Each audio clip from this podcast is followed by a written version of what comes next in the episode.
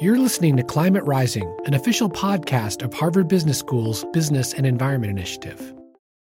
Before we get into today's episode, let me tell you about a new HBS online course called Business and Climate Change that we've just launched. In this five week asynchronous online course, you'll learn the tools and tactics companies around the world are using to become more resilient to droughts, floods, wildfires, and storms, and how they're engaging in mitigation to reduce their emissions.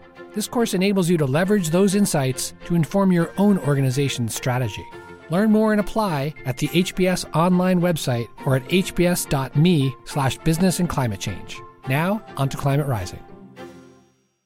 As a climate activist, I think it's great to show these big incumbent companies that there is a way to get value for their green innovative businesses. What the SPAC allows is that big companies that have been doing cool green things are going to start to sort of carve them out and SPAC them so that they can get purpose-built shareholder base.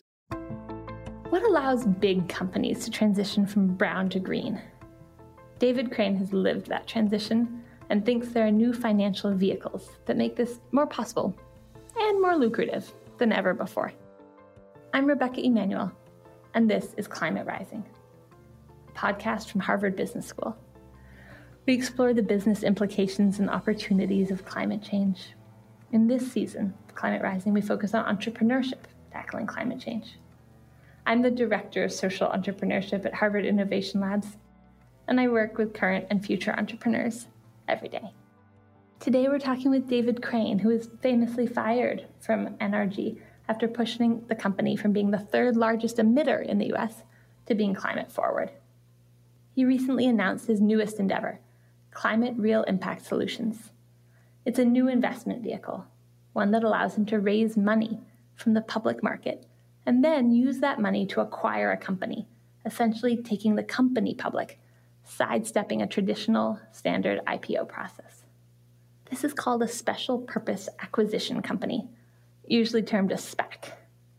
Crane thinks that this new vehicle solves many of the hardest problems with transitioning a big company to being green. And it's especially transformative for climate. He tells us why, starting with his time at NRG. You know that I'm, you know, probably best known for my tenure at NRG, and and, and you know that's that ended five years ago, so maybe you can give me a sort of a big picture of the transformation you were trying to lead at NRG. Well, yeah. So I mean, NRG is was a you know a non-utility, basically power generation company that happened to have its greatest strength in coal-fired uh, power plants, and um, and I always used to say, in fact, you know, I I, I would not say that I started. Uh, you know, my, you know, adult life as being particularly an environmentalist. I mean, I was always sort of progressive in my thinking, but, you know, if I, if I think way back to when I was younger, you know, the, the social issue that really animated me back in the day was actually capital punishment and, you know, being opposed to that. And so, but when I got involved in, in power companies because I was a sort of project finance person, um, you know, you quickly become uh, an environmentalist or have to deal with environmental issues and um, particularly, uh, you know, the air quality. And so, you know, I, in the earlier parts of my executive career, I went through the SOx and the NOx and the mercury. And then when sort of uh, carbon, when greenhouse gas emissions came up, you know, my first reaction was trying to deny that it was anything different from the other pollutants and it would be just something that we would we would we would ultimately figure out how to control with back end uh, you know equipment but it became clear to me sort of in the 2006 to 2010 timeframe that you know this this was a this was completely different and so I'm running this company that was actually through uh, through growth and mergers. You know, we we had become sort of the third largest emitter of CO2 in the United States, and and I just went to ranking. the board, uh, and uh, and I just went to the board and said, this is not sustainable. You know, we probably can get away with this for something like five to ten more years, uh, but ultimately, you know, this isn't gonna this isn't gonna fly and you know, the one of the sad things even to this day about corporate America is like I never made the moral argument to the board. You know, you know, I I I, I refer to it all within acceptable board talk. You know, this is a you know this is an enterprise risk, and you know if we shift into renewables, that's a high growth area and all that. And it does seem to me that in the 21st century, we should be able to go to boards of directors of American companies and say, we're just going to stop doing this because it's wrong. You made that argument in economic terms to them, and what did they say? Well, the board of directors uh, of NRG, and you know, I, I, respect the confidentiality of board uh, deliberations, but never at any point did, was there any serious uh, alternative for NRG uh, discussed or put forward by any one or multiple number members of the board that there was a different approach. So I'm not saying that that all of them were 100% bought into uh, my vision, but they never offered an alternative vision uh, to to this approach. And so you know we so we did we started things like the electric vehicle charging network. We we became the largest solar power company in the United States for a couple years. Uh, we did the largest carbon capture project in that. So we had this multi-phase thing. And what ultimately, um, you know, did me in was that we were not able to uh, uh, shift the shareholder base. Can you tell me more about why it was so difficult to shift the shareholder base?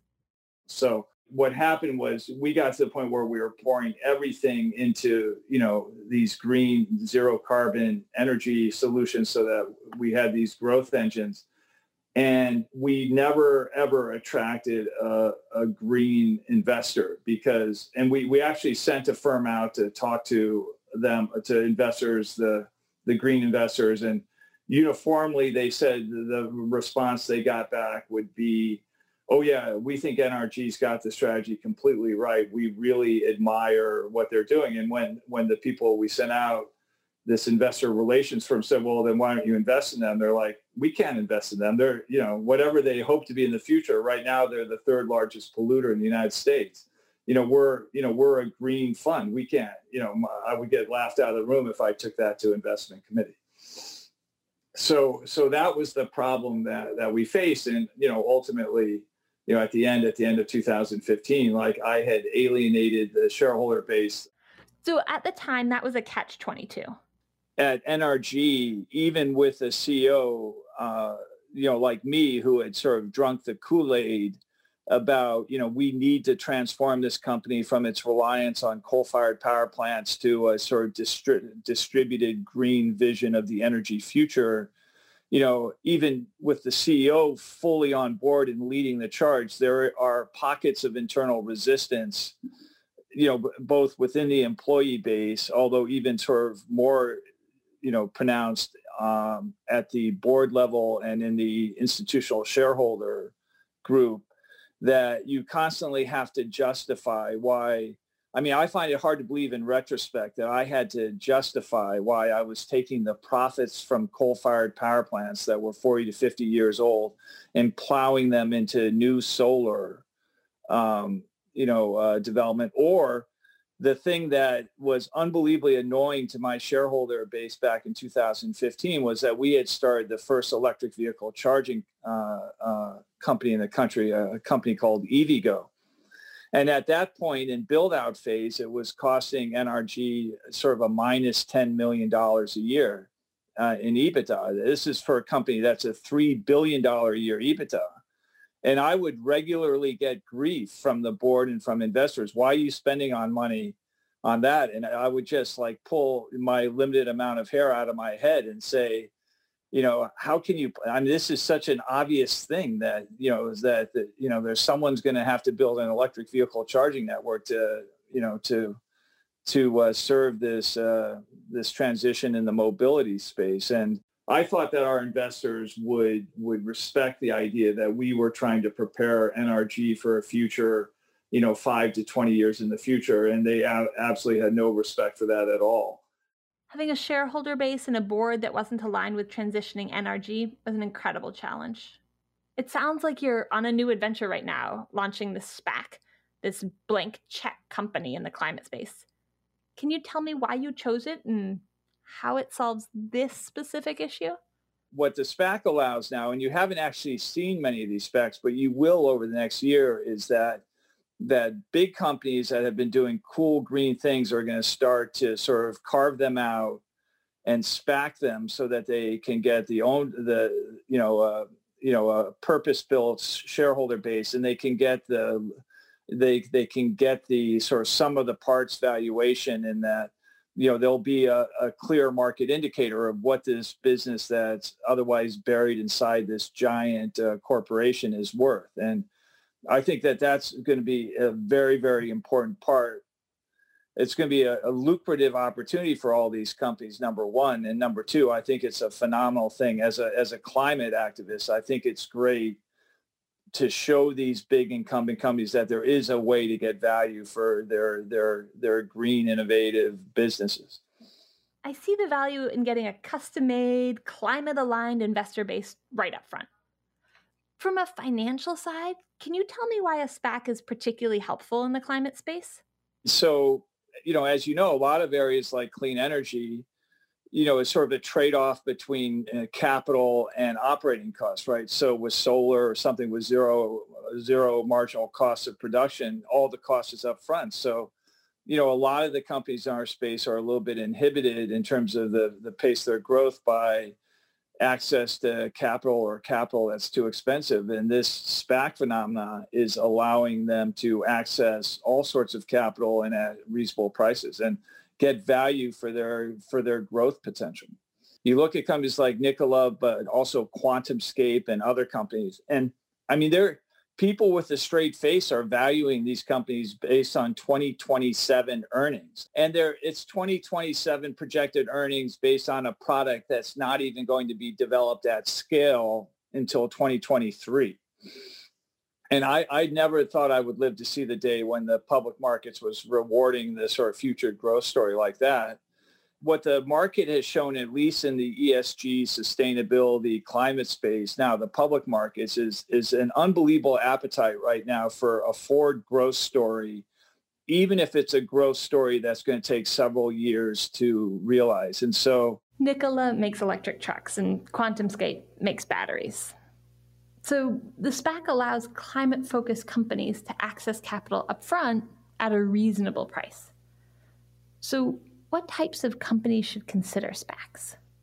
I, I sort of divide the world of companies that should consider SPACs into two groups. One is uh, what I would call moonshot companies, and those are, you know, those are tech-driven companies like you know uh, Nikola and um, and QuantumScape that are addressing a sort of a you know a blank space that has endless you know potential in terms of total addressable market a lot of them are pre-revenue and and um, but there is also more of and and for those companies SPACs are basically displacing late stage venture capital. Then there's another category called you know what I would call more classic emerging growth companies that would have normally at this point looked at middle market private uh, uh private equity you know outcomes for their next sort of round of capital as they graduated out of VC. For those companies, the market is still willing to look forward, but but those investors are going to look at more traditional metrics about you know revenues and unit cost, and um, and they're not going to be looking forward to 2027. They want to know what you think you can do in the next you know two to three years. So, can you walk me through how a SPAC works? First, you raise money from the public markets, and then you choose a company. When you buy them, they effectively become public, but with a little bit of a different process than a regular IPO. Is that right? First, you do the IPO of the blank check company, uh, which you know we finished uh, just three weeks ago, and then you have two years to to to actually buy something. And there's a big incentive in the current marketplace not to use your two years, but to get something done in the first six months. So so yes, uh, probably the greatest equivalent. I would call it speed dating. You know, is like you, uh, you know, you're you're trying to you know get it down to you know two or three companies that they like you and you like them. And you just did this. specifically in the climate space. What criteria uh, is your team using as you um, narrow down the pool of potential fits? It's well, what I would say is interesting is what's not you know, usually when you enter an M&A transaction, uh, the first three things you think about are value, value, and value. And, and interestingly, while value is not unimportant in a SPAC context, ultimately, ultimately the market's going to set the value of the, you know, of the SPAC company after the de-SPACing transactions. And that frees you up to look at other criteria? Well, I guess what our, SPAC would say is that, well, we start with the fact, you know, we called ourselves Climate Real Impact for a reason. Let's say you looked at a large, you know, renewable power company that, that you know, builds uh, solar plants, you know, in the desert. You know, it's undeniably green. It's doing, you know, it's doing the right thing. But if it did not exist, would the world be a different place? And the answer is probably no, because there's so many solar development companies that if, if, if one company didn't do a particular project, then others would. So in that way, some of these moonshot companies that I'm talking about are very appealing because they're definitely higher beta, but they're they're actually trying to do something transformational that would, you know, actually move the needle on the, you know, the 40 billion tons of CO2 that humans emit into the atmosphere every uh, year. So that's one that's one criteria that maybe is different from others but this is very much my personal point of view that a lot of quote unquote impact investing should be renamed as i want to feel good about myself before i go to sleep investing in the sense that you know people are shy they're not you know there are these funds they they won't invest in cigarette companies they won't invest in coal fired companies but are they really having impact on the climate do you feel like SPACs are particularly useful for climate change at this moment relative to anything else on the ESG list? No, I, I think SPACs are a huge. Um, uh, it's, it's you know in a in a period that's been you know pretty dark for climate activists over the last uh, four years. Uh, that the emergence of SPACs, the warm embrace that the the public markets are of of this whole space um, is is one of the the the most encouraging signs that I've seen. It's you know it's going to ripple all the way through the system to to stimulate you know sort of you know sort of in the garage innovation. The idea that you know that you could actually bring forward you know sort of the you know reaching the uh, you know, not only, you know, doing well or, or, or doing good by doing well, you know, that you could bring all parts of that, you know, forward and, and, uh, and, you know, maintain your company and its integrity and, and, and the fact that we're, um, you know, we're looking for companies that are mission driven and that the, and that the market's embracing that. There's sort of a, it's, it's an implicit rejection of, you know, sort of the single bottom line approach it's just it's just all a positive uh, thing for the for the climate movement. So while SPACs may sound a little bit wonky as this public company that merges with a startup and then takes the startup public, in some ways it actually feels transformational all the way down the line, all the way to people who have a new idea that's just an idea in their head and in their garage. Yeah, I mean, if you think of the flexibility of it, you know, all the way down the line from uh, the people in the garage, but you know, let's look at the other end of it. Uh, let's take as a case study, you know, let's let's not use specific names, but let's just call their a company. Let's use the name Tesla. Like you know, Tesla, you know, which has been validated by the market many times over with you know over you know 200 billion market cap and and this is all notwithstanding like, uh, you know, a, a, truly charismatic visionary CEO, but one who's, you know, sort of quirky by standards of traditional public company uh, CEOs in terms of the things he says and gets involved in. That that if you look at Tesla, you know, they've had to try and develop the value chain from beginning to end as the first plug-in electric light-duty vehicle company but they might make the decision for example that well our capital structure you know we, we don't really need to own the global electric vehicle charging network that we've spent a very large sum of money that we spent billions of dollars in in order to enable our, our sale of these cars. The SPAC market and is, is that if, you know, if Elon wanted to do this, he could he could carve out his electric vehicle charging network, you know, shine a light on on it, form it as a different company, still call it uh, Tesla charging, he could maintain majority control if he wanted to consolidate the accounting or he could go minority and deconsolidate.